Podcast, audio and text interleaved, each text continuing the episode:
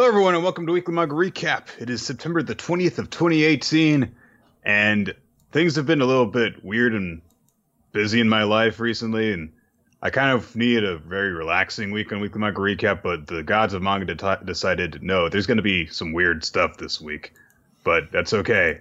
It's just more distraction from the very boring monotony of my life. So let's. I'm I'm I'm set for this. There's going to be Chris, there is there's a guy there is a freaking Fist of the North Star joke in this in this week, and I I was not expecting it, and um, yes, I I'm I'm very we- I'm just so fatigued over the course of the, of the week because we've been busy and I've been busy and I want to take a nap. so, guys, no weekly manga recap today. This episode you're listening to is actually going to be an hour and a half of Nick sleeping from here. Yeah. And just in the background. Chris, we've shared a room together. You know what I sound like when I sleep. I don't remember that. Come on. remember it doesn't go back five years or whatever it was. No, I all I remember is that I talk about cookie parties in my sleep and odd things like that. I, I, I, definitely didn't hear that one. That might have been something that Paul said, but whatever. No, it was yeah, it was, it was so you were staying at Paul's place. I don't think you were there, but I thought this story got around to everyone that like it was like ten o'clock, so it was like the other guys were already up and I was still sleeping, and like rolled open. And I was like, mm, cookie parties. Paul was like, what? Wake up! I don't remember that, no, but that sounds like something that you would do. oh, boy. Uh, I don't have a good transition to get into this. Do you have a tangent you want to go on besides that? Because I'm just gonna jump into uh, this otherwise. I, I, don't really have a tangent. We got so many series this week. There's, Let's just do it for tangents. We've got two jump starts to talk about this week, so we're just gonna hit. I know. Hit. You know what that reminds me of? I, I remember also not having time in the past. It was third grade. My teacher, her name was Miss McCloukowitz. She was originally Miss Much, but she got married halfway through the year, so we had to change her name to McCloukowitz. Anyway, that's not important. She was dead by the time this part of the story happened, but part of that sounded part of that sounded familiar. recap portion of weekly manga recap. It's My Hero Academia to start things off with, and there's a very weird moment of just like quiet, disappointed in self, self reflection that goes on at the start of this chapter. Because last week, Chris the first uh, skirmish test between classes 1A and 1B finished up. 1A was victorious, and we get Aizawa asking uh, the members of his team, "What do you guys, you know, what did you guys learn?" And most of them are, you know, very hard on themselves. Kirishima is just like, I'm completely worthless in a fight unless they are actually willing to directly engage me. Tsuyu says that she's disappointed in, her, in herself because she wanted to basically just win without losing a single team member. Koda says that he needs to be able to actually give specific instruction to insects. And then Kaminari just like, I was awesome! Apparently he's in his I use too much electricity so I'm goofy mood. That's what Jiro says, but I don't know if he was that way at the end of the last chapter. I don't know, I might have just overlooked it he does kind of do his yay thing later on, but whatever. Uh, and Shinso just says that he's frustrated because he couldn't actually put all of the stuff that he learned into use. Uh, but Aizawa encourages him a little bit and says, "Hey, you know, no one's a pro to start off with, and it took me six years to master the binding cloth. You're just a rookie. Don't worry about it." Um, but he also has something to say to each of the uh, four members of Class One A, uh, and Kaminari is just like, your early game was awful. Does it mean do you have to lose allies in order to actually get good? Well, I mean, it, it's a true thing, though. You know, in some things you need that kick in the butt to actually start mm-hmm. playing. You know. So, the rest of them, he's just like, okay, for the most part, you know what's going on. So you know, so you channel that energy basically. Uh, Monoma uh, of Class One B it was really impressed with Shinso, and he's like, "Let's try and win our match later." Um, Vlad King 1B's teacher uh, basically pinpoints the problem that 1B had, uh, their team had in the match, which was like, you guys didn't actually know who was the leader, and your teamwork was kind of a mess as a result. Um, so they're like, okay, okay. And uh, all of the other members of Class 1A kind of take a cue from this, and they're like, oh, we should start like playing our strategies right now while we've got time ahead of the battle. And then we get the second match right away, and uh, this chapter pretty much confirms like we're probably just going to see five matches like in in almost full, um, because what the most important person on this team is Yaoyorozu, I think. So Yaoyorozu, Tokoyami to a certain extent. There's been some teases that Tokoyami is going to be a pretty significant character in some ways. Like he certainly had a lot of build up in, in moments. So I wouldn't be shocked if if Tokoyami, especially based off this chapter, plays a major mm-hmm. role in this. Whether it's you know being a major piece of their quick defeat or victory, though I imagine defeat, just based off mm. the logic of trying to build suspense. Although I, I was thinking about that, I was like, is this the kind of fight where it goes down to two on two and then because they're gonna do all five matches no matter what, and they haven't stated that there's any like a like reward for the the side that wins besides bragging rights. So it's one of those things where it's like, I mean, mm-hmm. Class One A could just win all five, and it's like, yeah, we did it, guys. like, there's no real need to get tense towards the end of it. Right. It's not like there are actually stakes in this. It's really just like we're going to see how each of them fares against the other. Yeah. So, and it's all going towards you know like Shinso, Shinso and Deku's rematch is is the fifth one. So, uh, we get a conversation as the two teams are sitting off because it's uh what Yaoyorozu, uh, what's her face, Hagakure, uh, Aoyama and Tokoyami for Class 1A, and then we've already seen you know a good amount of stuff from Ken from Kendo on uh, Class 1B side, and she's accompanied by like the Mushroom Girl, the guy with with manga panels for and sound effects for a face, and the completely black skinned dude, uh, who we get to know a bit more of in this chapter. What's his name? Kuroiro. Okay. So Kendo is talking with Yaoyorozu as they set up, and they're like, you know, we often get like thrown into the same box together. Basically, people tend to you know think of us basically as a duo, and it makes sense. They were uh, both taken on as um, as what was her name, the Snake hero, whatever. They were both part of the same hero uh, mentorship program. In- internship course. Um, and so and there there are a lot of similarities between them in the class. You know, they're both the presidents of their respective groups, beautiful girls that are also very intelligent and get along with everyone. Um, and I like that you know they're kind of aware of this, and Kendo is like, so that really actually encouraged me to want to try and outdo you. Uh, then the fucking highlight of the chapter comes because Kuroiro is like, Tokoyami, you're like me. And, he's, and Tokoyami's like, your black clerk allows you to meld with the darkness and move within it. And Kuroiro is like, we are connected by fate. And Tokoyami says, ah, another who communes with the abyss. Fucking nerds, man. And is like, you're a fellow resident of perpetual darkness. They gotta get together and fucking compare their action figure collections to each other or something. Write dark poetry against one another. they form a band together, but neither of them can play uh, instruments. Well, Tokoyami can, but they but they just like keep on talking about what they're going to name their band, and they never actually make any music together. uh,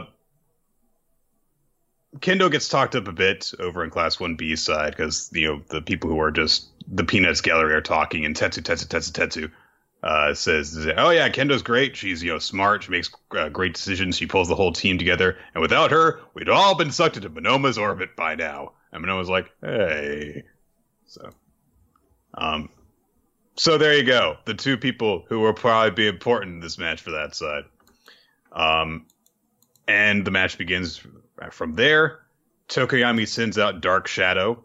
Uh, and at first they're like, "Oh, he's sending it out to scout for us." And he's like, "No, I'm going to attack you all." Uh, but Kuroiro just says, "All right, well, I'll be back."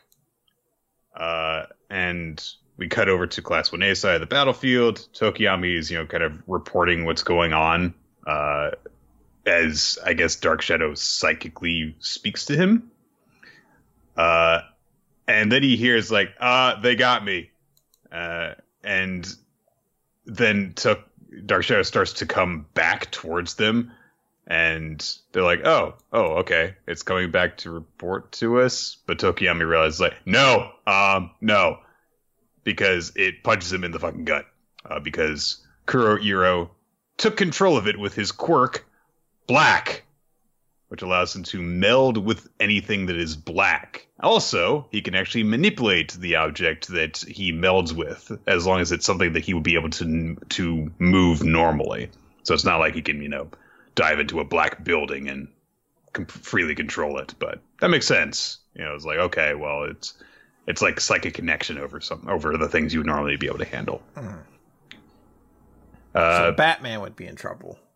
Batman will be in a bit of trouble because he was like, "All right, I'm gonna, I'm gonna take you down." now." No, no, oh no, oh no, my cape's rupture on my face. Ah! oh no, he pulled my underwear down. No.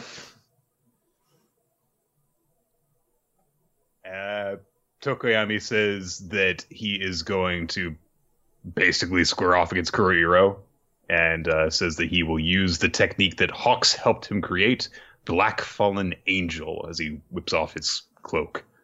Uh, that's the end of the chapter. So there's not a whole lot that happens in this chapter itself, but I do really like just the implication of like, okay, this wasn't just you know we wanted to see what Shinso could do, and that was the entire purpose of this entire little mini arc. But no, we're gonna get a little bit of from everyone. It seems like it's nice to get that confirmation. Look forward to everything. I'll be honest. Because of Sadistic September and reading Flame of Recca, I was really looking forward to it being the exact opposite of what you just said, where it's like, we're just gonna focus on that Shinso thing and then we're done and then moving on. I am so fucking tired of fights right now from this series. But I won't try to hold out against uh, my hero. Uh, I can dig this. How hor- how dare Horikoshi do a tournament arc? While I'm reading this twelve year old plus series.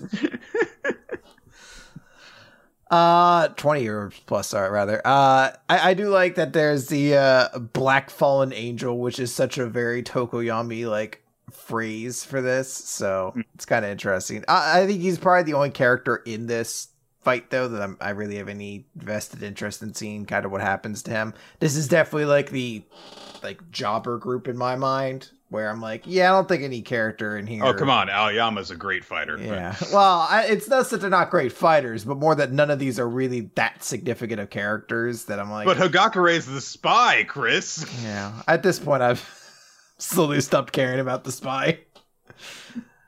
All right. Yeah, that's that's all my thoughts really. Okay. Uh, from there, let's move on to Food War Shokugeki no Soma. This chapter has almost nothing to do with the previous one. Remember how like Erina got kidnapped at the end of the previous chapter? Fuck. I I legitimately 100% as we said to Food Wars is like did I read Food Wars this week? I don't remember com- anything happening. They definitely didn't. I don't remember seeing any more of those guys from last week.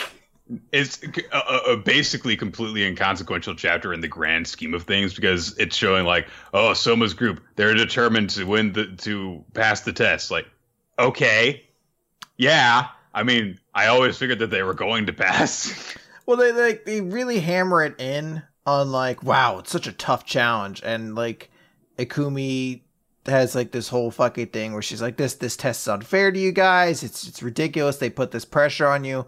But then like there's the big tournament. I guess we're not even really we're just recapping it in our thoughts. Chapter like, 279, signal the counterattack. So this is what's happening in the chapter as we now resume summarizing the chapter. Go ahead. Yeah, and, and she like they just have this big speech of like, no, well, this is what every generation has done. You know, they always get a super tough challenge and they do it.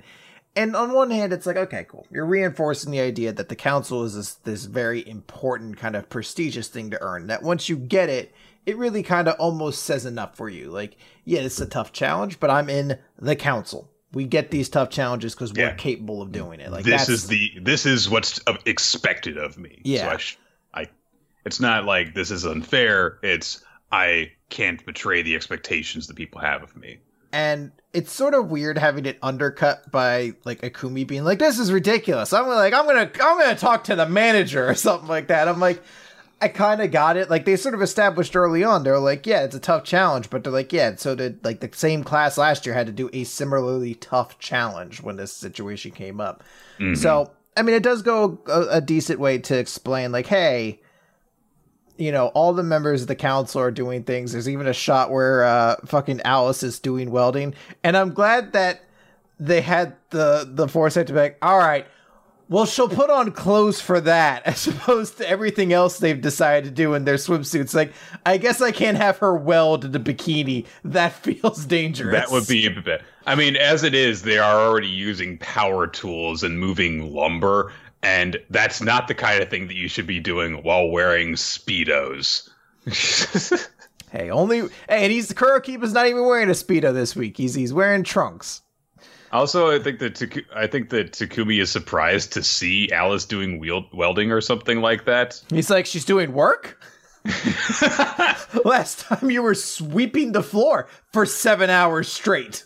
I can't tell if he's surprised at, to see her doing that or the way that she's wearing the wielding welding mask, which is not wearing it but holding it up on a little handle. Close enough.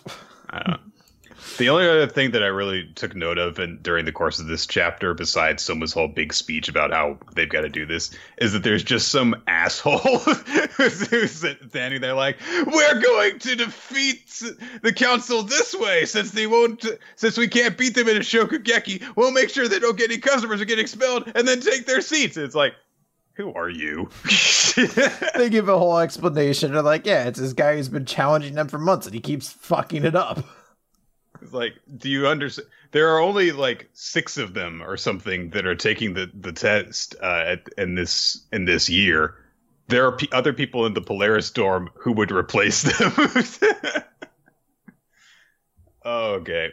Um, the third and final day of the test arrives, and uh, the council group still hasn't actually opened up shop before then. They've got to make up all of their uh, sales quota in a single day. Uh, and they open these things up and they're like, "Oh my god, it looks like a piece of shit on the inside, but look at that awesome kitchen they've got there, and they've got three cooktops arranged in a triangle." And and Takumi and Kurokiba and Soma are going to like all be cooking at different tables in order to produce a lot of food really quickly. I guess that's it. I guess maybe they're also going to be trying to like inter compare, like compete with one another or something like that. Like, like I, they're like, yeah, we got to have these three in there because they have the most practical experience. But I assume maybe there's going to be some element of competition between them or something like that. Oh. Maybe I don't know. It feels a little bit weird that you've got Soma and Kurokiba there, but not Hayama. Yeah, well, I was like, I guess it makes sense. Hayama never worked at a restaurant per se, Mm, so I guess Taku- that's true. Takumi specifically worked at a family restaurant, uh, and I guess Alice never did. Megumi never did. Megumi rather, and uh, yeah, I guess that makes sense for why it's those three there. They I'm just to- observing. They had to serve food quickly, I guess. I'm just, you know, kind of used to seeing uh, certain like groupings of the six council members, like you know, Hayama, Kurokiba, and Alice tend to be grouped together. Megumi and Takumi and Soma were grouped together during the uh, the team competition, and then before that, there's the Fall Classic where it was Kurokiba, Soma, and Hayama were the finalists. But whatever. Uh, okay, so that's it. Yeah, that was Shokugeki no Soma. Like it had no connection to the previous chapter. It was actually like really weird. Uh, let's move on to Eden Zero, Chris. Yeah, Eden Zero, uh, chapter chapter twelve, the Skull Fairy, and this is a very strange, kind of gross chapter. It's a lot of Kinda gross. a lot of Hiro weirdness to it. Uh, so let's let's let's jump into it.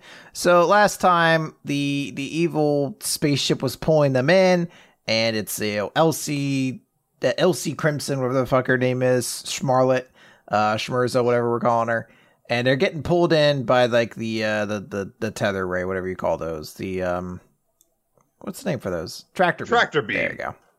Uh, it's pulling them in and they get like a message from from Elsie who takes over their entire control system.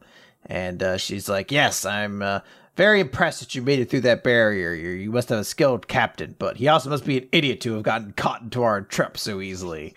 Uh, and The shiki asks, like, what do you want? They're like, oh, well, we're going to plunder you, of course. Uh, you all belong to me now. We're going to specifically, like, tether you guys all the way over to the planet Gilst, where you are to be sold. So you're going to be Yay. human trafficked. They note that there's specifically uh, an eccentric old geezer who loves kids just like you, especially the girl. Uh, Weisz immediately tries to defect ships, which I'm very, I was very pleased with. He's a shithead who's be like, I don't like these people. Can I join you instead? I do like that she said, "How could you possibly betray your friends like this?" And Weisz is just like, "I'm not your friend. What are you talking about?" Then Rebecca has a video, Oh a my visual of her being like forced to film videos of herself. It, it's weird kink shit. I'm not gonna get into it. Uh, Shiki counterproposes by saying, "I'm gonna plunder your ship then," and everyone's shocked. What a crazy suggestion! Uh, and uh, she says, "All right, fine. You know, I'll tell you exactly where to reach me. Go here, here, here, and that's where you'll find me." Boop, and then she turns off the TV. Uh, did I, did I, I think I skipped over the scene too where Pino was like, Rebecca, your bladder's at maximum fucking tension. It's gonna, ex- you're gonna piss yourself any minute. Uh, so Weisz, having been turned down in his immediate offer to try to betray the group, is like, I guess I'll stay with you guys. Then, since oh well, the alternative is no. slavery. I guess, I guess we're good friends again now. yeah. Uh, although he jokes that when he uh, when he succeeds, he'll make her his prisoner, and then she's gonna get punished. He he he. So that's like four now that we're on weird instances of yeah. of, of fetishy stuff. Yeah. So Shiki boards the ship, and this is kind of an interesting twist that we didn't see. Uh, the ship's covered in this weird biotic life, but like pustules, sort of like vines and tendrils and all this sort of stuff that just covers the ship. Like it's still you can see a man-made ship, but it looks like something has kind of almost infected it and left a layer over top of it. And hmm. Shiki's like, "Whoa, what's going on here?" And he also makes a joke. He's like, "This ship's decor is really lame." But then he starts getting attacked by tentacles, and there are a bunch of them. All the people who show up have these weird tentacle arms, and they attack him. He's like, "Space octopuses, awesome!" And he beats him up. He's like, "Space is awesome." then we cut to Rebecca, and she's being tentacle fondled. Uh, Pino even no, never mind. That that didn't. I thought that was another one of those. Like she's like, oh, these tentacles are very erotic. Man, I was just adding that into my own head. I was like, I'm surprised Hiro didn't go there. Uh, mimetic. She refers to them as the mimetic parasite copycat S4. okay, Copycat. copycat. Fair enough. So Weisz sees that Rebecca is being taken and controlled by all these tendrils, and he's like, "Oh wow, this is pretty picturesque." He's like, "Maybe if I lift up a little skin," he starts lifting up her shirt while she's like being restrained, and you're like, "What? What is?" Like, I know that the the mood in this scene is supposed to be comedic to us, the readers, but for her, it isn't. it's just a weird thing for him to go to that level. But thankfully, it is immediately responded to by the tentacle monsters then grabbing him and pulling him away. Uh, but Rebecca's not happy about being put into all these erotic fashions, as she so deliberately states, and uh, gets happy, turns them into the guns, blasts everyone away. I forget that she's British until these moments where she calls people Ducky Ducky. saves everybody, goes to save Weisz, makes the same joke about lifting up his shirt and be like, oh, expose a little skin. Uh, and then we cut away to Shiki, who shows up in Elsie's uh, chamber and she says, My name is Elsie Crimson, man who will surpass the Demon King. I have been waiting for you. And uh, her face isn't like the beautiful Erza Scarlet face, it's the robot skull face. Ooh. So she's a robot, or this is a robot duplicate of her, or she's a robot zombie. Let's be let's be real, Chris. She equipped her death face armor. That's what happened. I'll be so angry if that's the case. and we have to deal with it again. Um. Yeah. Well. So yeah, there were like, it. It wasn't that there was weird fetishy fan service in this chapter. It's that it kept on happening insistently. And each time that it happened, it's like it got a little bit worse by just just by repetition, honestly. And it's so weird to see characters when they're in a weird situation be like, "Oh, hey, you're looking like you're in a bad in a bad spot. Maybe if we lift up your shirt." Ugh. Yeah, it's or, like a weirdly gross thing for like I get it. I get what they're trying to do. Like he's a bit of a like a sleaze, but like it's to a point where I'm like, I like it. Everyone's gonna ignore this. He's gonna become friends with the rest of the group, and they're always gonna be like best buddies from here on forward. Like I, I get that impression, and like it's always weird. That there was a scene where it was just like, I know you're being like restrained and like violated by tentacles, but I thought I'd make your situation even more uncomfortable by lifting up your shirt and threatening to take pictures. Like, what the fuck, dude? And the fact that they very specifically, like, they don't just leave it at, you know, Elsie saying, you know, oh, there's a guy who happens to like young girls like you. It's like, ooh. But then Elsie, uh, rather, Rebecca actually just imagines being a fucking slave in a fucking slave Leia situation with this weird old fat guy holding her on a leash and then demanding that she do naked videos. It's so weird and so specific, and it you know it is just for the sake of just being weirdly perverted. It's one of those things. So like, this is like the thing is that it's such a common theme of Hiro stuff that it stops even like it's just because of those things I'm like I'm fucking because this happened all the time in Fairy Tail. It was like that one thing I always remember where Erza was fighting Evergreen and Evergreen looked like she had the upper hand and she's like get naked and prostrate yourself before me and you're like why would she request this? This is such an odd, weird way of doing this that can't exist for any other reason than to be a kink. And that's what all these stuff is. Like, it's just like, why would Pino stop to be like, it looks like you're about to pee yourself out of fear? Like, is that, I don't know, is that supposed to be funny? Like, I don't know. It's, it's just very gross. It's like the side of Hiro's work that's always just kind of odd.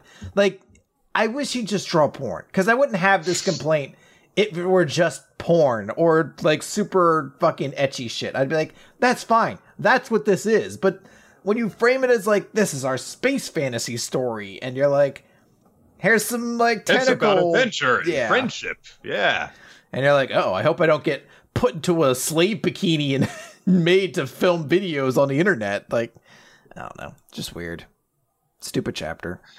Yeah. It's one of those things where it's like he does it so often that it's no longer shocking; it's just gross. Mm. All right, let's do our jump starts now, Chris. We're gonna start things off with David, Teenage Renaissance. So this was the weirder looking one of the two jump stars that we got advertisements for because there's a guy who just looks basically identical to the statue of David that you know Michelangelo's statue of David. Um, yeah, and here he is. It's about his life in not Louvre High School, but Louvre High School. I don't know if that's just a typo or for that, or if that's a, de- a deliberate difference in naming it. David has a crush on Venus, as in the picture of Venus, where you know she you know comes in on the sea shuttle. Yeah, that Venus. And David thinks that she's really cute, and they have to do their the after school activities together. Um, and he's like, I can confess to her, uh, but she says like, Hey, what do you normally do on your days off? And David's like, uh, I surf. And yes. Oh, well, would it be cool if you showed me some of your surfing? Oh, no, I'm injured. I can't do that. Uh, and then she's like, "Oh, that's a shame because we were going to go to the beach on our next day off, but I guess you can't join us." And he's like, "Oh no, why did I lie? I could have seen Venus in her bathing suit." And then he, while he's feeling sad for himself, Manneken Pis shows up. That you know, little baby statue that's holding its, you know, dick and peeing. That one.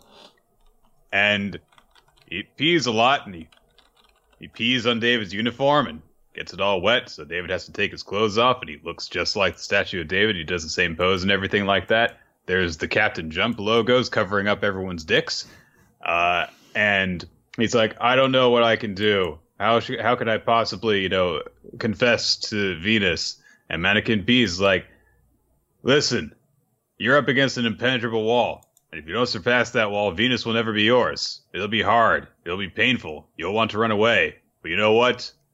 A man's genitalia is on the front to break through the wall that stands in front of him.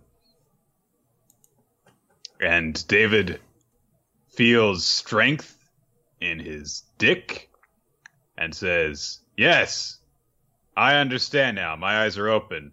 I'll become the ultimate man. And then Venus is like, Oops, I forgot something inside the classroom. Comes back in and sees David with his dick out. And uh, he feels he's shocked and he falls backwards. And they strike the pose of the creation of man. Um, then it there's a close up of the Captain Jump sensor that censors his dick. Uh, and Venus is like, "You're awful," and runs off. And there's a bunch of jokes about just like using art references for like the series is stupid. Like I, it is so dumb. This series is mind-bogglingly stupid, and it's wonderful, and it's stupid and awful, and I may love it. I can't tell. So I, I it's such an odd premise. So like it's something where when they told you the the synopsis, they're like, it's a high schooler who looks like Michelangelo's statue of David. You're like, okay. and then it it sets itself up as like, okay, so this would just be another one of those weird comedy ecchi series about a boy who's really horny. Because that's what this is. Like the car- like the first page is him trying to look up a girl's skirt because he really wants to see panties. And someone interrupts him and he's angry because he's like i'm never gonna get to see panties now. And it's so stupid with all the dumb art references in there. Venus de milo who shows up in her pose like as though she were covering up her crotch despite the fact she doesn't need to because she's fully clothed. And then out of nowhere mannequin pieces there and you're like is there an entire contingent of school students who are statues at this school? Does everyone acknowledge it? Why is he wearing jotaro's hat from fucking jojo? None of this answered. He starts peeing on him. All to get all this work to get to this stupid joke where he falls backwards into the creation of man pose i I don't know, like, I'm impressed because it's so much work for so little payoff, and I'm I'm somewhat enchanted by it. Like, part of me looks at this and I was like, I feel like this was an idea that like escape time. That th- this was an idea someone pitched in like mid 2000s at the Adult Swim block. They're like, hey guys, what do we have for a show? Someone was like, how about a cop who's just a butt? They're like, we'll get to that one. Anyone else? They're like, how about a high school student who looks like the Michelangelo statue David? We just make a bunch of shitty art jokes. They're like, well, we can do one episode of that and then nothing more because that premise has been in, ran. True, in, in true Adult Swim fashion, honestly. And I feel like that's what this is. I feel like I don't want to read fucking Teenage Renaissance David next week because I don't know what it could do to get past this week. It's uh, the Black Mirror of, Shonen, of Shonen Jump series yeah. now. I, I, only want the one. Now, don't get me wrong. This is very stupid. I don't legitimately Next week on Viz's website, they're going to advertise Teenage Renaissance David as the Black Mirror of Shonen Jump. Everyone's like, "Ooh, can't wait to see what this is all." Quoted weekly manga recap. uh, I just I it's one of those things that's become so bad it's kind of good like it's just such a stupid premise that they were like, it's not enough we're a dumb premise. We're going to add an extra layer of stupid on top of it to overpass this gimmick until we can get to our stupid gimmick shots of this series. It really fucks with me that there's two statues at this place too. Like I really need to know how the lore of this world works. Are all of the like is there a huge contingent of statue people there? I thought maybe David was just the one, but he's actually apparently a statue because he breaks apart at one point. I don't care. I go. Are they beholden to the lore that the art possesses? Like is fucking uh, uh what's his name? Uh Manneken Pis is he forced to always piss because that's what the statue does or does he just choose to and no one stops him? and what does he tell people when they ask him? like does Oh yeah, I have to pee everywhere. like does the student body or like the organization like the principals do they not have any sort of like qualms about the fact that this one student is clearly walking around the hallways naked peeing on people like Chris, Chris. You're you're not on enough drugs to ask these questions right now. I could change that.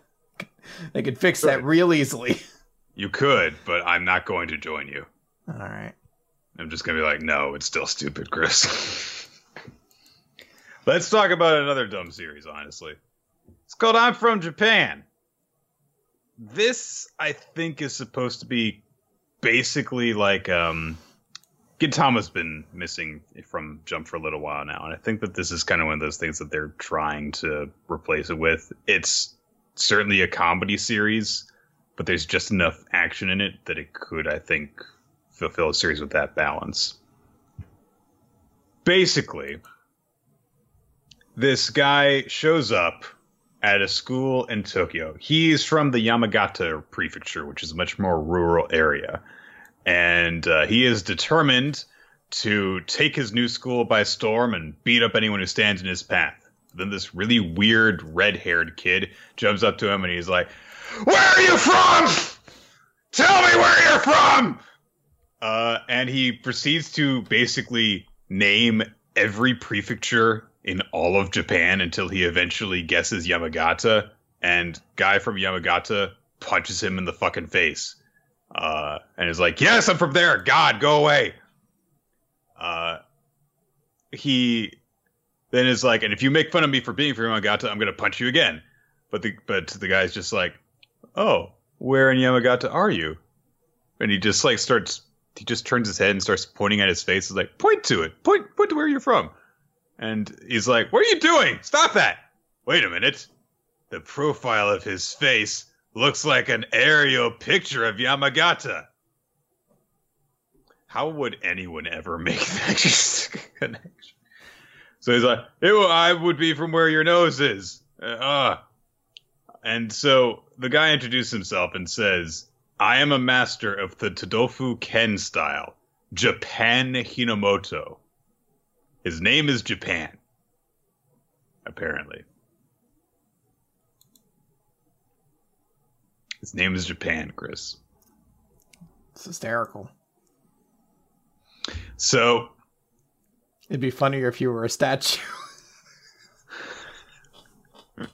if it were a statue of David running up to people and going, Where in Japan are you from? and then forcing people to look at his face and be like, Where are you from on my face? Take the both the best parts of both chapters. The heart and jokes of one series and the fact that one looks like the statue of David from the other.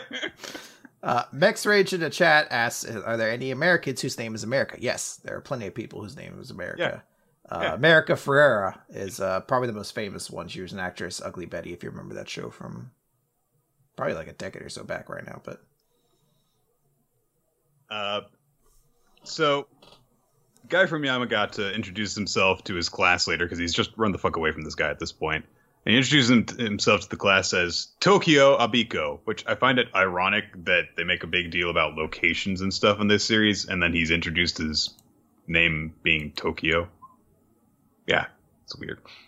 He's Tokyo in Tokyo, but he's not from Tokyo. So he walks to his seat, and there are people who are you know, going "Who's up up there?" as he walks past, and they're like, "Hey, is Yamagata famous for its apples?" Uh, no, it's tangerines. And he's, and then as he's walking past, he's thinking to himself, "Yamagata's famous for its cherries." City, city slickers don't know a, a goddamn thing. It's weird, but whatever. He's he's a prideful asshole from his hometown. He walks to the seat in the back row and he starts talking to this one guy. And he's like, "Who is the strongest dude in our grade? Because I'm gonna beat him up and become king of the school or something like that." And the guy says, "Like, well, he hardly ever actually comes to class, but he's a martial artist who specializes in a certain fighting style. And here's where you can find him." And so he sets off and he ends up fi- going to the place that uh, the guy told him to, which is the headquarters of the Todofuken Club. Oh, right, it's it's that one place that it's that one thing that the guy said that he was a master of. And yeah, sure enough, Japan is there, and Japan's like, "Hi, welcome. This is where we practitioners of the Metro Territorial pre-fisture fighting style are." Okay, I have to admit, when I saw the pu- the pun pre-fisture, I actually laughed because it's so dumb. That's fair. So he introduces the whole concept of it, which is basically they, in his travels, he took inspiration from all of the various different prefectures and cities and, and metropolises and stuff in all of Japan. And so he invented this martial arts style, which is based in using elements of things that each prefecture takes pride in. It is weaponizing hometown pride of all of the different places in Japan. Uh, obviously, Akito doesn't really give a shit about any of this. He decides to leave and is like, this guy is a fucking ge- geography otaku. He goes outside and some random giant bald asshole suddenly punches him in the face. And yeah, he, he's like, I am a proud city slicker, you dumb country bumpkin. And they get into a fight. And uh, Akito gets beat up because there's a whole bunch of them there. He thinks he's going to get the shit out knocked out of him until he dies. But then fucking Japan shows up and hits the guy with literally a cherry pit. He spat a cherry pit at him because remember, Yamagata is famous for its cherries, Chris. Yes. As is known in here in the west, the eastern uh, coast of the U.S.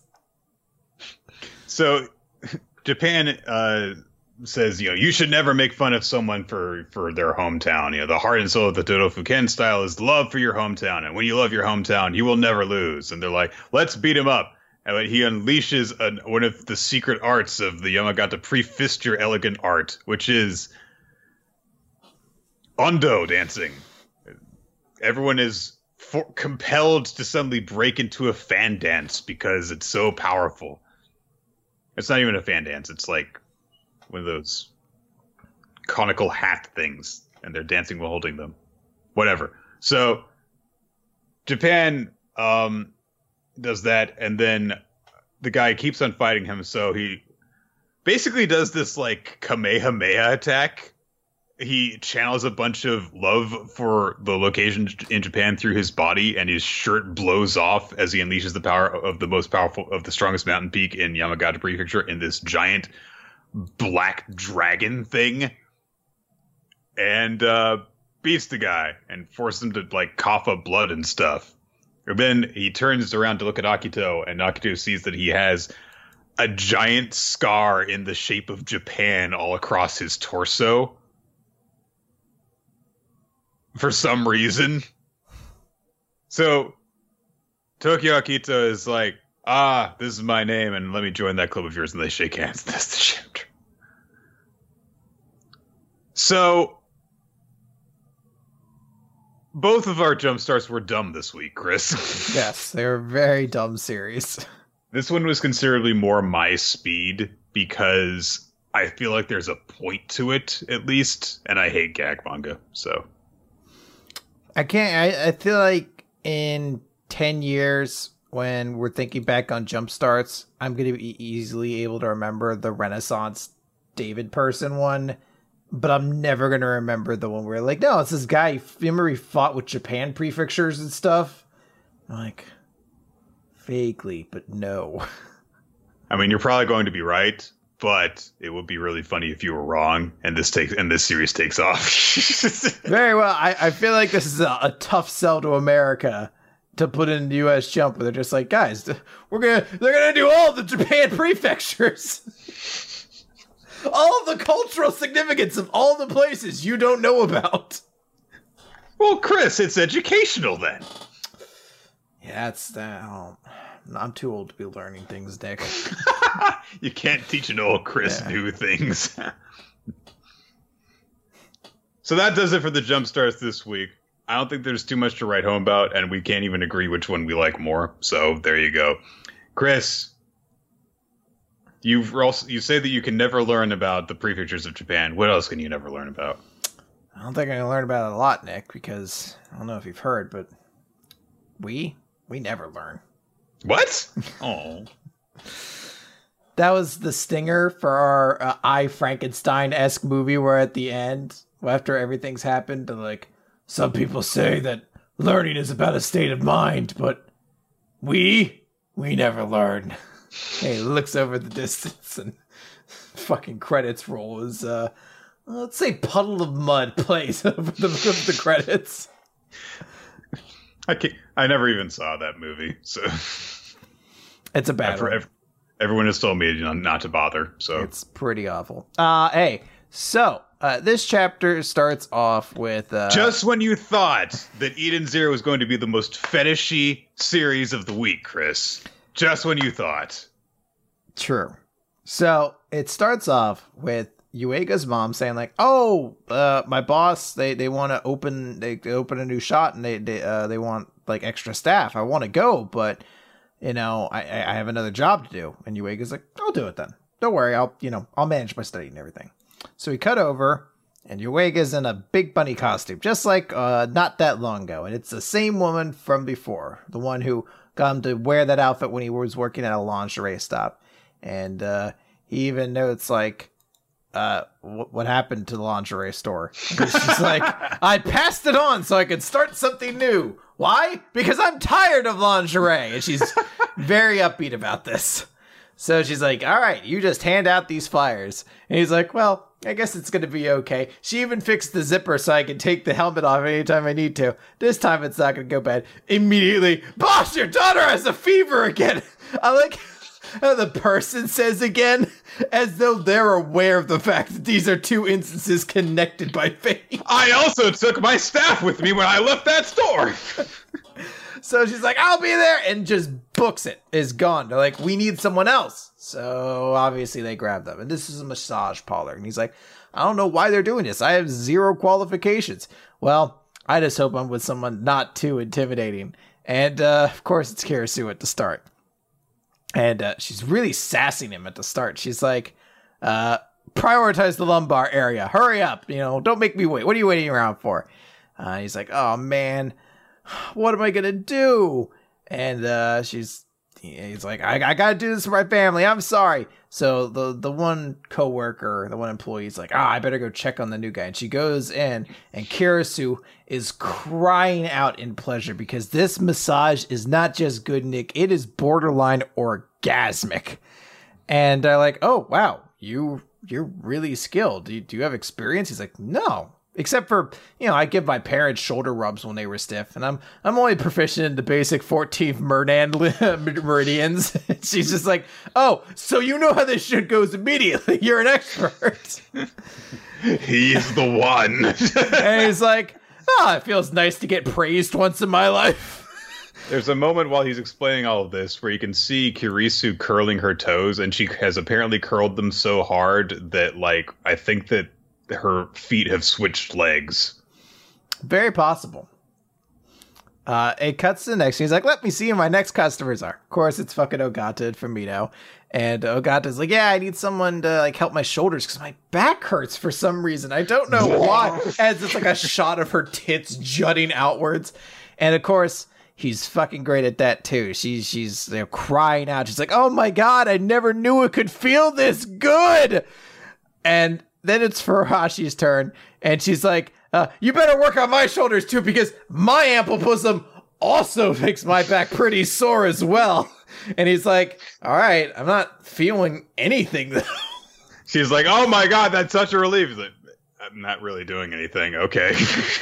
Then he gets his next uh, customer. It's Konami, and she's there for a foot massage because she's on her feet all the time. So it makes sense. You know, she needs a foot massage.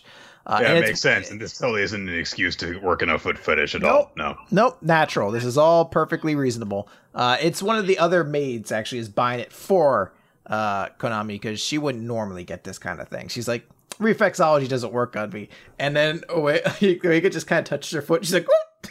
He's like, what, what's that? She's like, nothing. And she can't stop but like having pretty loud react like very like stifled reactions to the fact that this is a really fucking good foot massage. And he's just like you know and Uega is there. So he's like being really considerate. He's like you know he works she works on her feet so often and you know i bet but they this get isn't really doing sore. anything for her. I better do it harder. Yeah he's like i'm gonna have to put so much into it. Because she's not reacting at all. And she's just covering her mouth. And eventually he's like, I'm gonna really go for it. I've never had anyone but my mom and dad take this much pressure before. and eventually she's tapping out and she she she grabs onto the helmet. uh, the ankle lock! The ankle lock! The he's ankle got it locked in! Uh cut to outside where uh, Takemoto has shown up. She's like, "This must be that new massage place everyone's talking about. It opened today. I don't know how everyone's been talking about it, but everyone must be like, yeah, there's a dude who wears a bunny costume who will work the shit out of you." People coming from far and wide. Like he gives the most orgasmic fucking massages. I have three more children after getting a, a hand rub from him. So she opens the curtain because I guess they just went straight past the receptionist into the loudest massage parlor room. This is the one that we want, clearly. and they enter in as uh, Konami has pulled off the mask and is squealing, I can't take it anymore, you win, have mercy. And Uega's like, no, I'm going to give you 120%. Uh, and the awkwardness happens. There's a whole thing where Konami's like, I'm out of here. This is weird.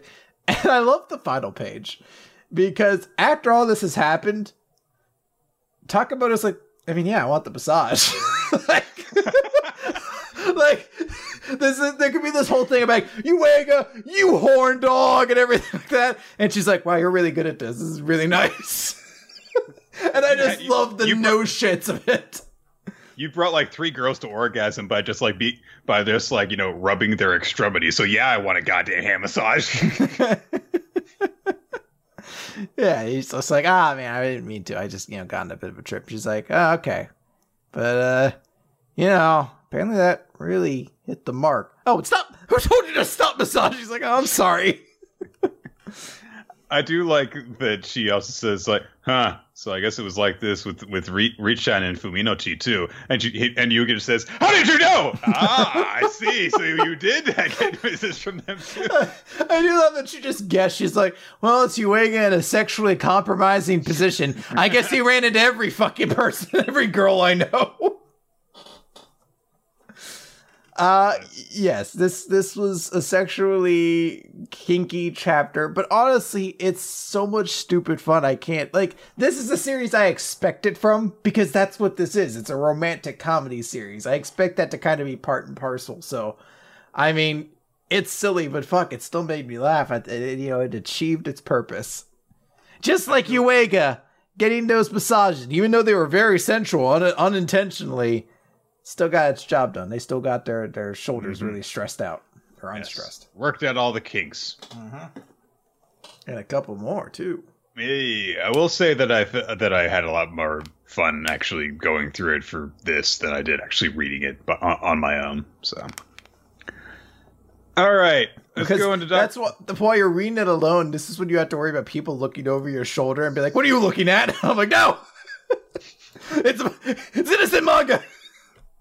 You know, I'm just reading this story about this boy who looks like the statue of David. Isn't that weird? I'm like, that little boy has his penis out. No, it's just a statue. Why is he peeing on that other statue boy? It does. He does. I think. I don't know the entire lore about this series yet, but I think they're all just statues who have to do what they're, you know, what they were carved into. All right. Uh, let's move on to Doctor Stone, in which nothing important happens. Ah,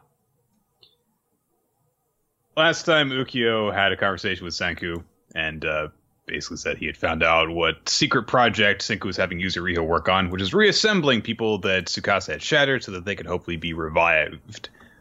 Uh, and uh, so he says at the beginning of this chapter, on one condition, I'll help you guys out uh, and join in, throw in with you. So Gen is like, ah, on one condition, eh? All right, you should put me on the line, Senku. Or negotiating deals is a mentalist's forte. And Senku just like, what do you want? this completely over overrides him. Uh, and Ukyo says, my one demand is that nobody dies. Uh, and Senku's like, huh. So I don't really understand you. Are you an idealist? Are you a nice guy? Or and Ukyo just says, Nah, I'm just a coward. More than anything, I want to avoid a massacre between our camps. I was willing to overlook Tsukasa's nasty statue smashing habit. The statues are just things, not people. Not reviving them isn't actually murder. I use those rationalizations to fool myself. I know I'm just a hopeless coward, but the thing is, I can't bear to watch people die. He actually is like tearing up while he said while he uh, says this. It's like I just really love statues. My dream is that one day we'll reach a point where, where we'll make manga again, and I can make one a statue, the main character representation finally for statues. I'm gonna be so glad when that jump start's gone. God damn it. So Senku's like, all right, well, you got a deal. I mean, I, my goal was that there was not going to be any bloodshed to begin with, so sure, we'll just have to change that, hopefully, to uh, definitely. Uh, so Ukyo uh, is like, all right, good. Oh, by the way, actually, this confirms something here. Uh, when Hyoga returned after attacking your village, uh, he reported that his underlings were killed by your schemes. I can tell you now, I can tell now that you weren't to blame. It was Hyoga all along. Tsukasa and Hyoga, though both are supremely strong, are fundamentally different creatures. I can't sit on the sidelines any longer. So, sooner or later, blood will flow between them. This is an interesting thing because then we get to see actually something happen between uh, uh, Tsukasa and Hyoga at uh, Senku's grave. And Hyoga's look poking around and he's thinking to himself, "This is this seems really suspicious. These footprints are really really neat. It's like someone swept the whole area clean and then left a fresh set to make it seem like there was a single grave visitor." Uh, and so he suspects like maybe there was some sort of gathering that was happening here a little while ago. Uh, Tsukasa arrives then, and he's holding something in his hand, and Hyoga's like, "Oh, are you? Did you hear the same stuff that I did?" And Tsukasa says, "No, no, no. I'm here to pay my respects to our dearly departed Yo." And uh, we get a flash, brief flashback of uh, some mook presenting Yo's uh, eye patch stone fragment thing to Tsukasa. Apparently, it wasn't stuck to his face. He was just wearing it for fashion, I guess because he just like took it off really easily. It seems like.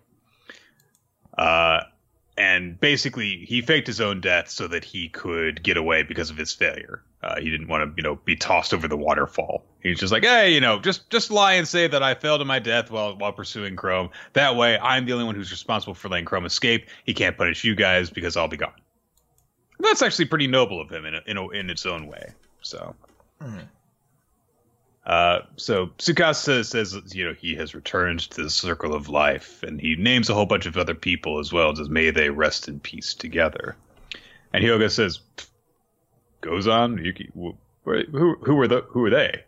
And Tsukasa says, oh, those are the names of the warriors who fell to poison gas during the assault on the village. And Hyoga just goes, all right.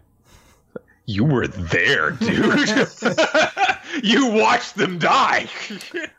I do find it to be a very interesting thing and somewhat notable that in the same chapter that Senku makes this deal with Ukyo that's like, hey, no deaths. Like that's not our goal. They then immediately reference the fact that yeah, several characters have are actually already died in this war, which was kind of interesting. Like, I, I don't know if you can specifically say it's the Kingdom of Science's fault like it's, it's sort of not. a self defense thing, but it is still like, yeah, I mean, we did lead them to their deaths. We hope they wouldn't, but like they did run into it essentially. It's like it is interesting to see it addressed at well, least. Their Senku's plan was that they would just be stuck at the top of a tree.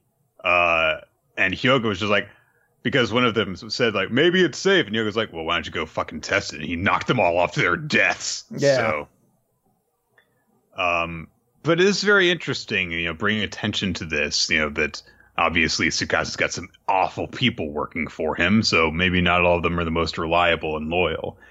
Uh, as well as bring up the point that their goal is to save all of humanity.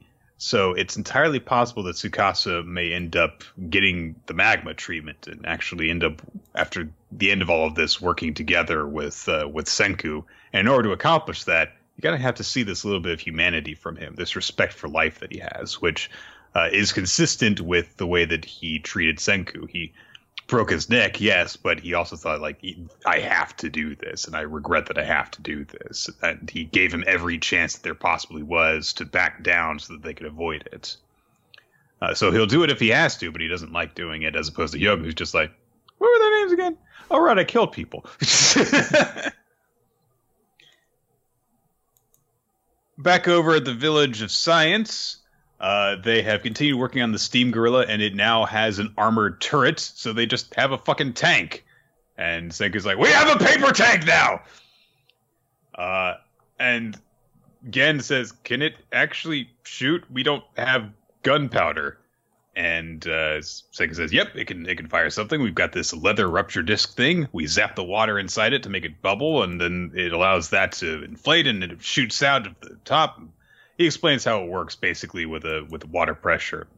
Uh, and Chrome's like, "Oh, okay, that makes sense. It even makes enough sense for for me to understand. Except it'll only work once." And but Senku says, "Yeah, well, I mean, we we're only going to get one shot really anyway."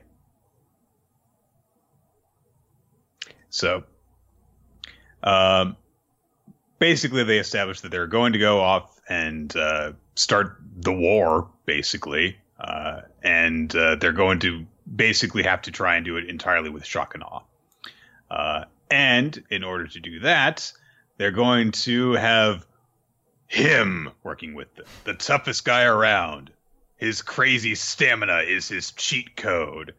And uh, coming through the woods towards them, they see someone, and Kohaku kind of immediately knows. She actually says, you know, even though we've never met, I actually know who you are. And it's Taiju, of course. And Taiju and Senku, after all this time, are reunited. Taiju goes up to his friend and he grabs him, and Senku ducks the hug. Very quickly, and just like, I don't even know how he managed to do that. He just kind of like bops him on the shoulder. Yuzuriha's there as well for some reason, but she's there. Uh, we cut back over to the grave visit, and uh, Tsukasa says, "Well, the only thing that I can really do for you, Yo, is bury the final piece of him in a grave shared by his comrades." He starts to dig it out, and uh, oh, he found the cell phone. Bwomp bwomp. Uh, he very impressively just kind of like yanks on it and rips the entire thing out of the ground in one go. Uh, and then we cut over to the cave of miracles with the miracle fluid coming dripping out of it. The tank shows up along with a bunch of different fighters from the kingdom of science, and they burst in to attack. And Kohaku uh, commands everyone, saying, "You know, hey, these 20 seconds could decide the very fate of humanity because they know that this is a sneak attack, and the the, the basically threshold for panic and acting instinctively is limited to only about 20 seconds before people recover. Uh, so they're it's a race against the clock more than anything as they start off this skirmish. I always like it when you could put a condition on something like this, where now we sit here and we're like, oh, these 20 seconds are basically what decides it. What happens in these 20 seconds is going to be what determines what happens. It's always a very interesting way to kind of put a twist on a, a conflict as opposed to just being like, who punches the other one until they can't get up sort of deal. So it's nice to have this extra layer onto it. I like having Taiju back and how he's like kind of leading the charge with his shield. How we have all of our characters kind of going in, like all the warriors we could see in different poses. You even see like the I think it I don't know if it's Jasper, the former chief. Uh, I can't tell exactly. I think it might be Jasper, but yeah, like all the, the like warriors leading at the front of the charge. Pretty cool. And it's a it's a really cool uh, uh, pose with the tank in the middle, the action shot of it uh, firing its payload while everyone else rushes in. Good stuff. And uh, like I said, I really like the element of seeing that. Oh right, Tsukasa's got a character. He's not just like an asshole. So.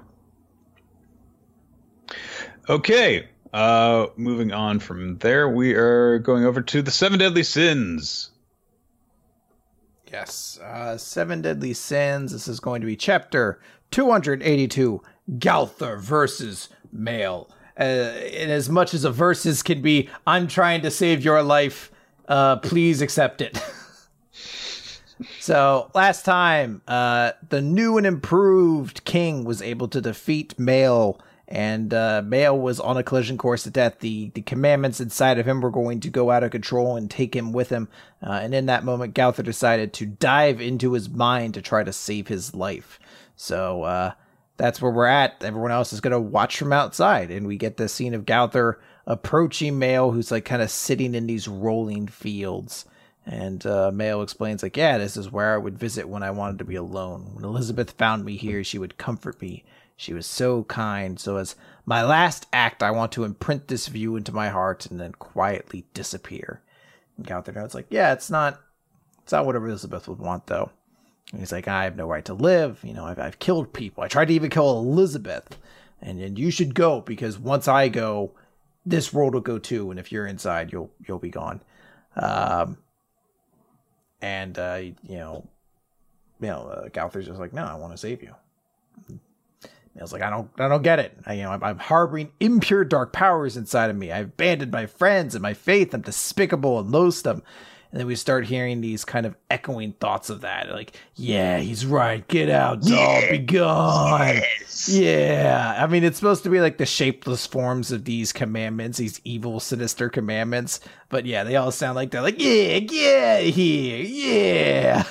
Like they're yeah, just, see? They're just angry taxi drivers. Like, yeah, get out of here. Uh, yeah, they, you know they're they're fueling into Mael's self hatred on this. So Mael kind of gives his thing. He's like, yeah, first you give me this cruel fate, and now you expect me to live in disgrace. And I was like, I want you to live, and I want to apologize to you. He's like, then answer me this: What's the real reason I was chosen?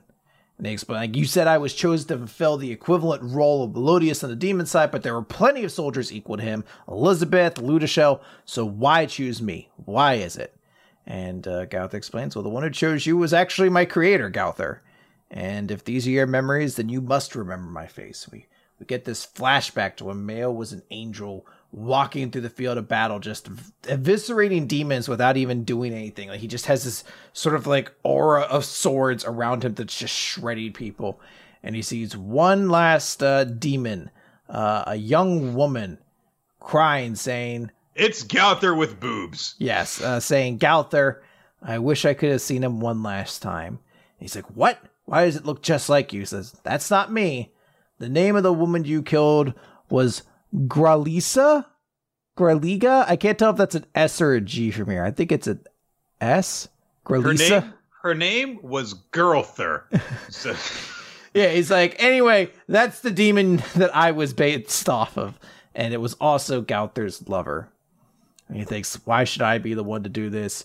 Why? It's an unforgivable sin. Doesn't anyone understand how I feel? No, nobody ever could. Gowther's like, all right, well, I've done all I can. So you gotta drive them out otherwise and it's the whole thing of all the the commandments gathering around him saying like you're gonna die. Yeah we can have your body when you're dead right? Yeah yeah. And he's like how foolish i was. The one who can't be forgiven is and he shouts get out! and shouts out all the commandments. They launch away from him and everyone reacts as the light fades and uh, there's this moment where Gowther is falling from the sky now. And who, who, Nick, should catch him? Who should catch him? Oh my god, Superman. oh wow. Holy shit. I didn't expect this. Henry Cavill, man. I'm glad you I'm glad you felt good coming back into the role. No, it's Mael. Archangel Mael though. So he's back. He's saved from the commandments and he saves Gowther's life at the end, and that's the chapter. Purely white wings now. He's been purified of the sins and stuff. Yes. Um, it was quite a shock, honestly. To, to getting this explanation, like, okay, yeah, sure, whatever, fine. But seeing this moment is like, wow, that is literally just Gowther, but with boobs and hips and bat wings.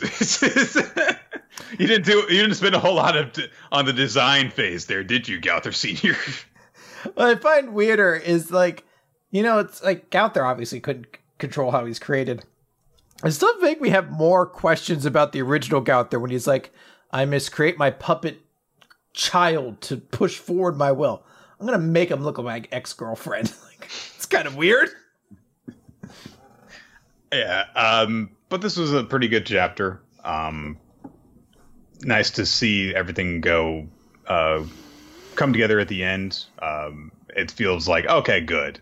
I'm glad that they actually managed to save uh, Mael in this way because it felt like a pretty awful, you know, waste of time or an effort, really more than anything, because they went through a lot in order to do this, and several members of their group, the less important ones, I, I, I guess, uh, died in order to pull it off. So.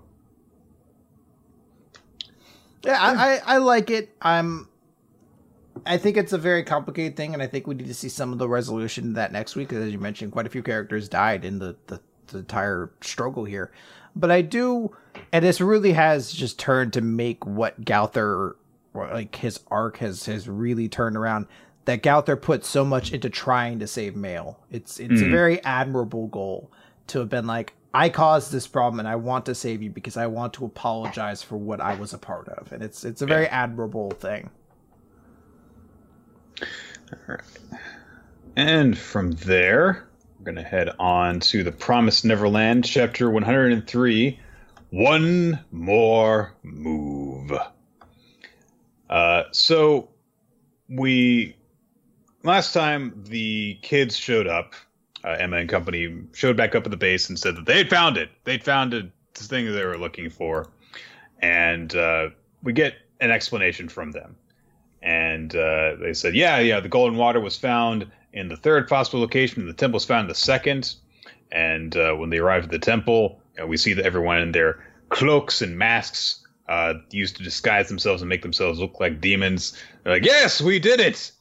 Uh, we get a lot of shots actually as they're doing it, uh, seeing you know the mask, but also in order to make sure you know who is actually saying what. It kind of is tr- partially transparent so that you can see through it gives me very Eyeshield 21 kind of flashbacks whenever they would have the face masks, but then they would turn transparent so that, you know, you could see their whole face. Mm-hmm. Uh, so they go exploring uh, inside of it. Um, and we get a lot of shots of them just kind of like walking around. They also see some other demons gathered around there. One's uh, hunched on a wall, and they just kind of like, like just shuffle past him quietly. And, mm. Uh, they poke their heads inside of a, of a tower through some bars that uh, are keeping them out. They can't get through them, but they do manage to see inside, and they see like this bizarre looking altar with a, a, a statue and some sort of book, uh, items laid out in front of it, and of course the symbol of the same symbol of the eye uh, that is associated with Kuvitidala. Uh, Violet also finds a different altar. It's kind of uh, one of those like you know mummified monk kind of things. It looks like with the way that uh, this figure is posed, and they can't tell actually if it's a human or if it's a demon because it's just this white featureless thing. Uh, Emma says that it reminds her of blah, blah, blah, or at the very least, the one that she saw in her vision.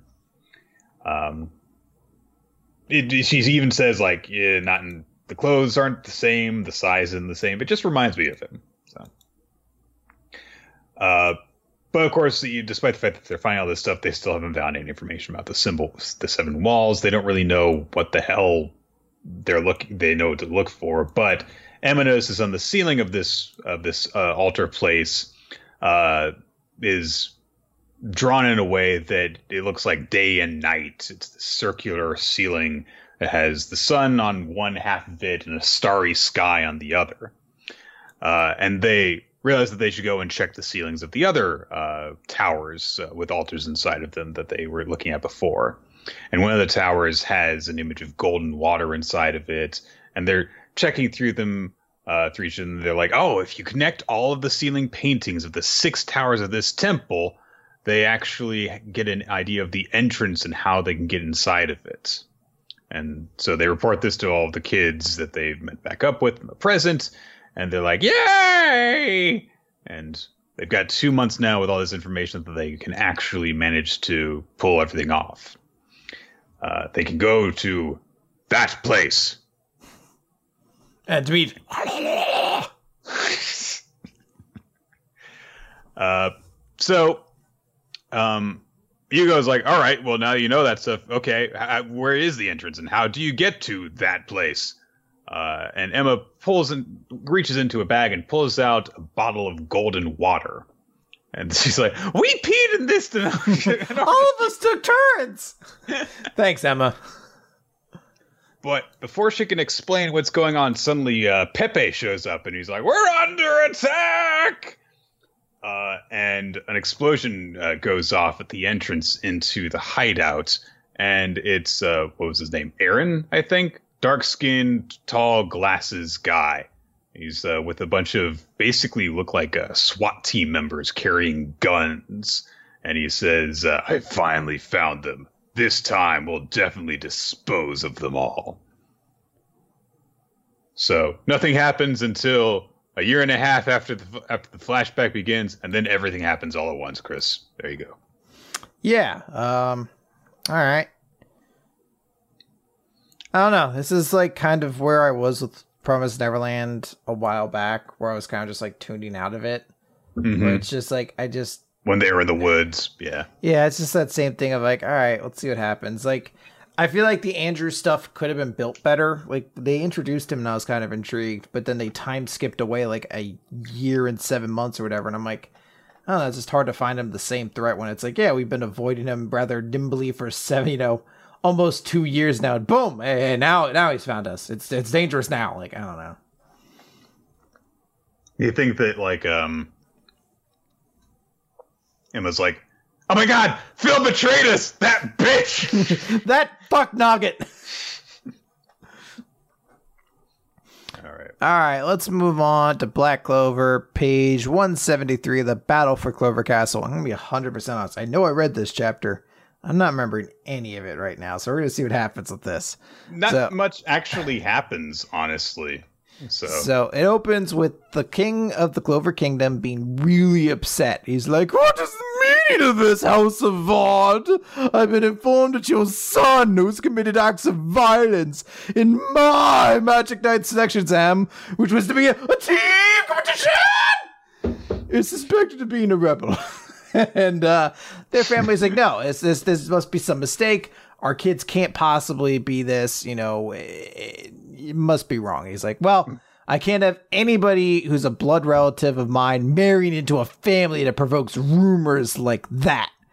Uh, and then there's a bunch of attacks happening. There's a bunch of uh, magical attacks reported. So the king screams, "Silence! You people do something about that on your own." Uh, and they look outside. And they're like, "Oh, hey, it's uh, it's the Golden Dawn. What are you guys doing here? hey guys, Why are you all glowing?" Why do you all have pointy ears? It's kind of weird, isn't it? And it's like this dude stands around just long enough to pull in some exposition. He's like, What are you guys doing? Everyone knows these castles here house the three great royal families behind us. No, no magic knight can enter without permission. So why are you guys, the Golden Dawn, all standing around here? Uh, and uh, Langris, or whatever, uh, Latry, I guess is his technical name right now, uh, says, Not my problem. And he scoops away a hole inside the wall and starts leading his troops inside. Uh, a bunch of people try to attack him, and the uh, the glasses girl bonks them aside with her compass magic. Very, Yeah. very specific compass magic. Because apparently, it, it's weird. It seems to be a form of spatial magic as well, because uh, all of them uh, launch different attacks, and she just like summons a bunch of compasses, which kind of deflect them. why aren't they mirror magic? I don't understand what makes them because Gauche has mirror magic, and everyone's got to have a different form of magic. Chris, it's like, but there's people have same types of magic. They've confirmed. No, oh, all right. No, they don't. I mean, Magna Swing has fire. He just baseball no. themes it. I mean, it's like five fire. All right. Uh, yeah, they're, they're like, all right, we're gonna leave the rest for you. The the groups are gonna head in. Uh, and Langris is like, then I'll just keep going straight ahead and gouge them all to death. Uh, we cut over to Finral, who's, who's talking with Yami, and he's kind of knowing, like, all right, well, we got to get there. Let's teleport there. So they teleport there, and there's a bunch of super intense mages there who turn and stare at them. They're like, ooh. And it's pretty tense. But whoa, there's some insane magic. Who's that? Oh, right, it's Jack the Ripper. who I always forget is a character, and he's not been elfified, so he's on the good guy side, but he's wild and crazy. Like, uh, I wish there was a character in modern battle, battle shonen that I could compare him to, but I, I can't think of one who's the leader of brigade who cares mostly about fighting and is wild and intense a, in his combat. And has a scar over his eye. Yeah. I just can't think of one. But uh, yeah, he's like, all right, well, this is what I call entertainment. I like slicing people up. And they're like, our hero, Jack the Ripper. That is such a beautiful line to say out of context, in, just in general. So yes, Jack the Ripper. Jack the Ripper will save us. Thank God, Jack the Ripper arrived. Uh, and he has oh, this. man. all of the all these prostitutes were going to kill us. Jack the Ripper, can you save us? Verily, he rides by lopping the heads off of women in a row. Oh well, those weren't actually those weren't actually the ones that were attacking us. But thank you for doing that. As he does it to live and learn from Crush Forty playing in the background. He's like, boo, like lands afterwards. He's like, "Am I too late?" and they're like, "No, you aren't, Jack." Oh my god. Holy shit, the Crush 40 like Sonic the Hedgehog video game where Jack the Ripper is another like late game hero character is something I want so bad. Uh anyway, they go inside, there's a dude with a bunch of like you know, shield magic essentially who's like you can't cut this and then he cuts it. That's the chapter. well, I actually want to pay a little bit of attention to this moment because okay. you kind of like that is based that is exactly what happens and it is about as simple as you as you explained it but the guy is like summoning this freaking diamond golem or something like that. Uh and then he matches his mana to have the same properties as magic. So it's like you know cutting it with a blade made of the same material and that's why he's able to cut it through, through it so easily. But I actually want to pay particular attention to the pose that Jack strikes while he's doing this, because the guy's like, "You will not be able to cut through my gun," and just like, ah. Yeah. so happily slicing through it. If it had been, if he had been drawn just a little bit goofier, this would have been legitimately a really funny moment. And I instead it was just kind of unintentionally funny. Yeah, but apparently uh, he he there's nothing he can't cut because his his no. blades transform their property to match the magic they're cutting. So at this point now, with Jack the Ripper having shown up, we now know of basically a captain from every brigade and what they're up to at this point. The only one that we don't know about is that one Peacock's sleeping girl that was in the captain's meeting she's like the only person who hasn't shown up uh, in all of this yet. Oh, I thought that was Rill for some reason. No, no, he's um, he's elfed. I remember that. But... He's the deer. Yeah. All right. Aqua I for- deer. I forget. There's so many fucking battalions, and they're all lame. uh, yeah. Was, this chapter happened. Yeah. There, there were a couple of chapters that just goes, all right, that happened. And so uh, One Piece. Let's finish things up with that one. It's chapter 917 Food Treasure Barge. Uh, before we uh, can continue with the action that was going on with Luffy's group, we uh, cut over to where to what Otsuru is up to. Uh, things are really bad in the town that she's in. Uh, people are starving. Uh, children are crying because they're so hungry.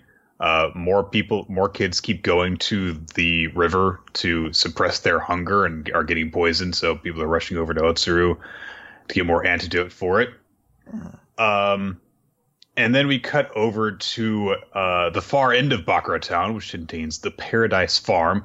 All tons of food, uh, barrels and barrels of presumably wine or beer or something. Water might even be, for that matter.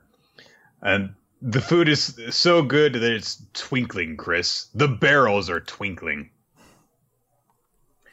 Um, then they are, uh, I guess, farmers or something like that. I don't know. There are people who are up. There's a guy who's like uh, being paid some money, but it's only five pieces of silver. He's like, this is not. This isn't enough to even feed my family for a week. I can't even buy water with this. Uh, and the guy's like, no talking back, and just kicks him. We're then introduced to another smile fruit user, uh, Speed. It's worth noting that she is a headliner and she thus has a unique name. Uh, everyone Mm. else has sort of just been their animal plus man, uh, but she Mhm. is Speed, so she's not just horse lady or whatever they'd call Mm. her otherwise. I do kind of like the way that she's drawn because she is striking a pose like uh, just a tall woman would strike, you know, hand cocking on the hip and leaning a little bit into it and stuff. But she's a centaur, so then there's a horse's body going out behind that. Also, when she smiles, she has terrifying teeth because she's horse, so she's got the aura. Uh, a fire breaks out, has broken out because of the stuff going on uh, in the town. The you know buildings on the Hold'em's mansions on fire, and um, the firefighting squad is very happy about this. They're like, yeah, woo, fire! I, it's like I think that they're like basically almost putting on an acrobatics act. Yeah, well, they're they- they- climbing the ladders and stuff. They claim the fire. They don't put it out. They're like, this fire is ours. I like it. They're very they're very excited about their They love their jobs, yeah. uh, so Speed is wondering what the hell is going on, of course, at that point. And then we just cut over to the confrontation between Hold'em and Okiku, Luffy, and, Zor- and Zoro. And uh, not Okiku. There's Okiku, yes. Otama is the girl. God, there's too many O names. I'm getting confused with all of them. So uh, Otama is still stuck inside of uh, the lion's mouth, coming out of uh, of Hold'em's stomach, and we're actually introduced to the lion. Can I can I note something real quick, Nick? So something Gray Bob in the chat just pointed out that all the headliners have card themes that are named after card games. I just now got Hold'em. I was like, oh, now it makes sense. I've never heard of a game of a card game called Speed. Just like a like one of those games that exists. There's thousands of like different like regular playing card games. so we're gonna. What you're saying is we're going to come across a character named Yu-Gi-Oh. No, I think these these these are sticking with regular card game stuff. Oh, right? lame, lame. maybe, maybe. I mean, hey, Nick, he's a character in Jump Force. Uh, lions. Okay. So we're introduced then to Hold'em's uh, stomach lion thing. His name is Kamijiro. And I like that his introductory box says Hold'em's tummy, Kamijiro. Nick, wait a minute. What is it, Chris? If all of this group is named after card games, Yes, Chris. you know who might show up? Who? Jin. Sure. I mean, Jin, it makes. Hold it. I'm calling this now. If this happens, everybody goes back to this moment, be like, wow, Rolo T was so smart and cool. He's very handsome. I like him a lot. Look how right he was. Just. According to this, there is a headliner named Sheep's Head, and then there's X Drake and Hawkins. So Hawkins has tarot cards and everything. Ah, that's a good point. Yeah. Okay. And then there's X Drake. He had his own gimmick. Uh, so then, uh, yeah, Luffy's like, "Give back Otama, or I'm going to beat you up." And Hold'em's like, "If you come here, then I'm going to crush her in my lion mouth." Um, and he's like, "Yeah, you can't you can't do anything about this. I'm going to take you hostage, and I'm going to capture Shutenmaru in the bargain." And of course, they have no connection with Shu Shutenmaru, so he's you know, basically just expositing at them. So, yes, we know the ones responsible for all the recent thefts from the farm. Are you people in the Yatamayama Thieves Brigade? And given that you defeated Urashima even by a fluke, I expect you're one of his more important important henchmen. Uh, so then Okiku says, Luffy Taro, don't make him angry. And Luffy's like, well, he already seems pretty angry. we did wreck his mansion after all. Uh, but he's like, you know, it would be bad, you know, if if you if you do anything, you know, yeah, I mean, he's strong, of course, but the, what the townspeople truly fear is the man who stands behind him, the right hand man of the Animal Kingdom pirates, Captain Kaido, a warrior named Jack the Drought, who sits in control of Kuri. And Zoro and Luffy are like, wait a minute, that's the guy that, who attacked Zou and then got his ship wrecked by the by the elephant thing. Uh, and Okiku's like, well, I mean, yes, he was wrecked at sea, but he's not dead. He arrived here several days ago. Well, there you go, Chris. I think that we we talked a little bit about that when he was introduced. Like, huh, I, maybe he'll show up again. Well, here he is. So, uh, Hold'em uh, is like, stop talking amongst yourselves down there. Uh, and uh, he says, if you try and do anything, then I'm gonna do this, and he just kind of like flexes and starts to crush Okiku in his lion jaws, which pisses off Luffy some more. Uh, Speed shows up with um lots of food. They've got this. I don't know why it has a sail on it, because they're like, is it a boat? Because well, they barge, like, but they carry it away on a. They just drag it away with. Never mind. So, um, Speed is there, and Luffy's like, "Oh my god, look at all that food!" Uh, and Okiku says, "Yeah, yeah, they, they there's a healthy harvest from a paradise farm raised on pure, clean water," which pisses off Luffy because, of course, you know, it's like, well, so they're just hoarding it all for themselves, not giving it to the people who need it. Uh, so he's like, "Hey, Zoro, go get that stuff, and I'll get Tama." Uh, Okiku's like, "No, you're going to get everyone mad." And he's like, "Whatever." uh, we cut out to the entrance to Bakura Town. Hawkins is there. Uh, Law shows up wearing one of those basket mask things uh, that some samurai, you know, wear. Mm-hmm. Um, and of course, he doesn't want Basil to recognize him.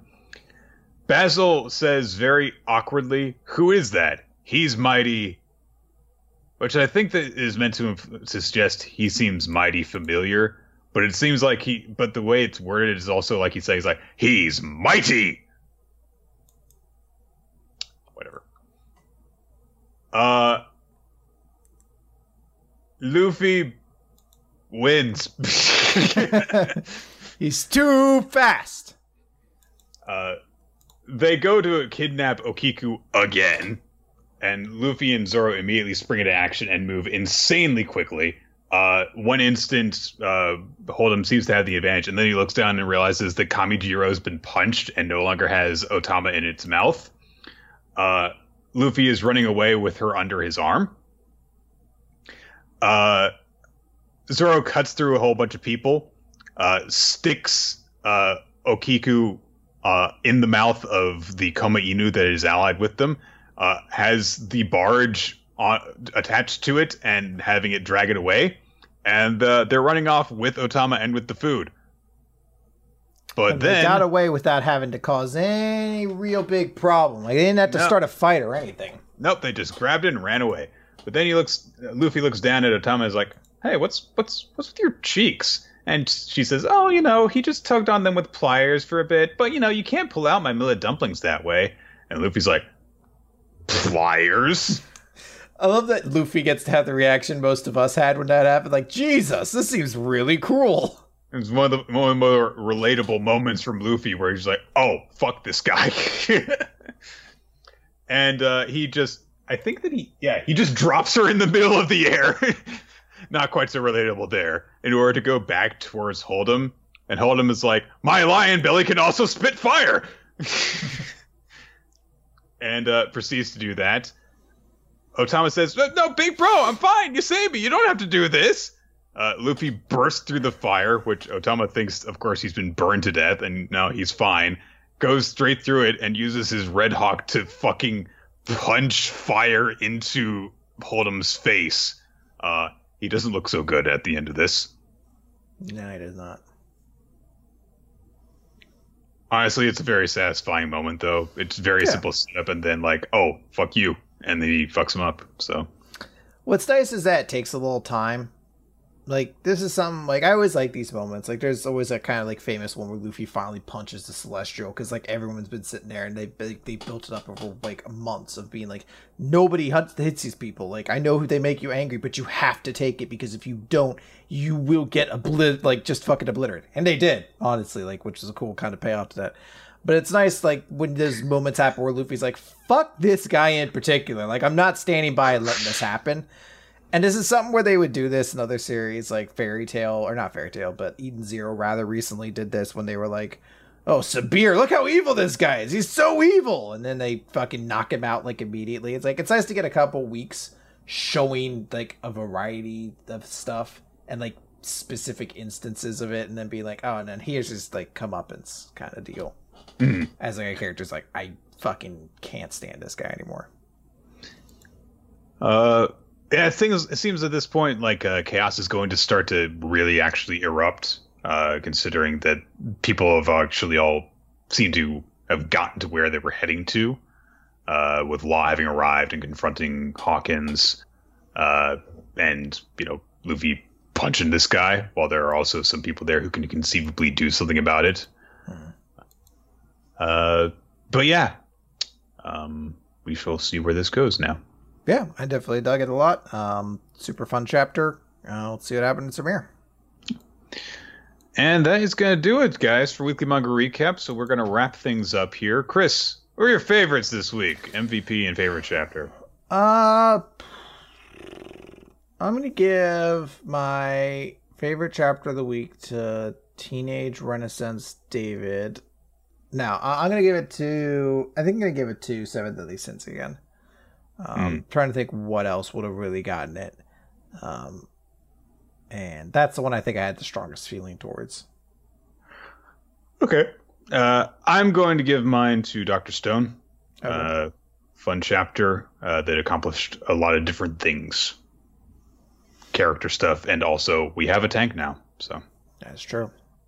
Uh, I'm gonna give my MVP then to Tokoyami. Like it's not like a super notable chapter for him, but it's just such a funny like. I love Tokoyami and I love getting more of him basically. Even though I think he's only really relevant as like an MVP for like two panels, but it's still like ah, they're fucking so great. Uh, I think that I'm going to give mine to Kuroiro uh, on the other half of that. Um, Okay. because he's actually the one who got to show off his power effectively in this one.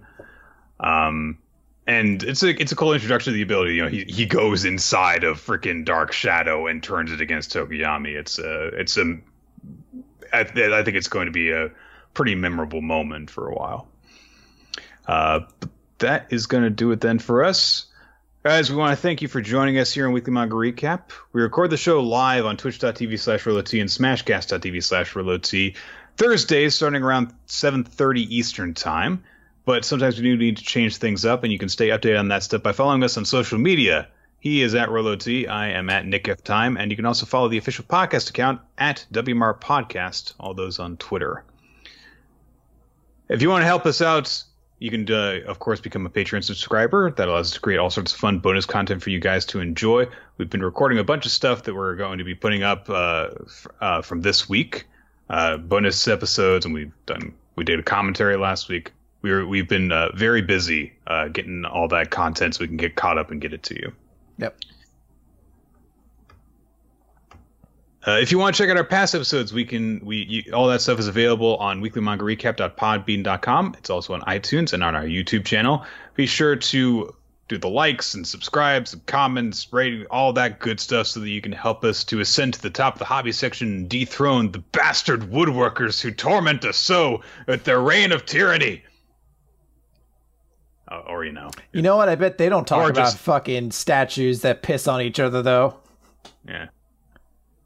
they can't get their woodwork to, to piss. Yeah, Ooh, no. fucking roasted. Burr, burr, burr, burr, burr, burr. Nick, roast alert. Take that, woodworkers. That's an awful line, but okay. uh, You hear that? Nick just wish, wish death on you and your family. uh, anyway, I've completely lost my train of thought. That's what I do. Special thanks to everyone who's helped us out with the show, including, of course, Infamous Planet and Steve Man, our tire cut artist. Uh, yeah, I think that's everything. And uh, I believe that uh, next, yeah, next week is the last week of Sadistic September, which means we're going to be talking about Flame of Recca next time, guys. So, yay! Yeah, it's gonna be some fun times. God damn it! Are you- are you- are we? Are you, are, are you gonna make it, Chris? Are you gonna be okay? Yeah, you, I, I've actually made like a thing because for a while I'd be like, God, I really want to die, but I, I've made a strong statement, Nick. I want to live now to spite reality for making me want to die always. So that's that's me spitting in the face of you, reality. I'm not gonna let you win. I mean, eventually you will. The slow creeping crawl of death comes for us all. But until then, I'm gonna live the shit out of this in protest. Good for you, Chris. All right. And on that note, goodbye, everyone. Goodbye.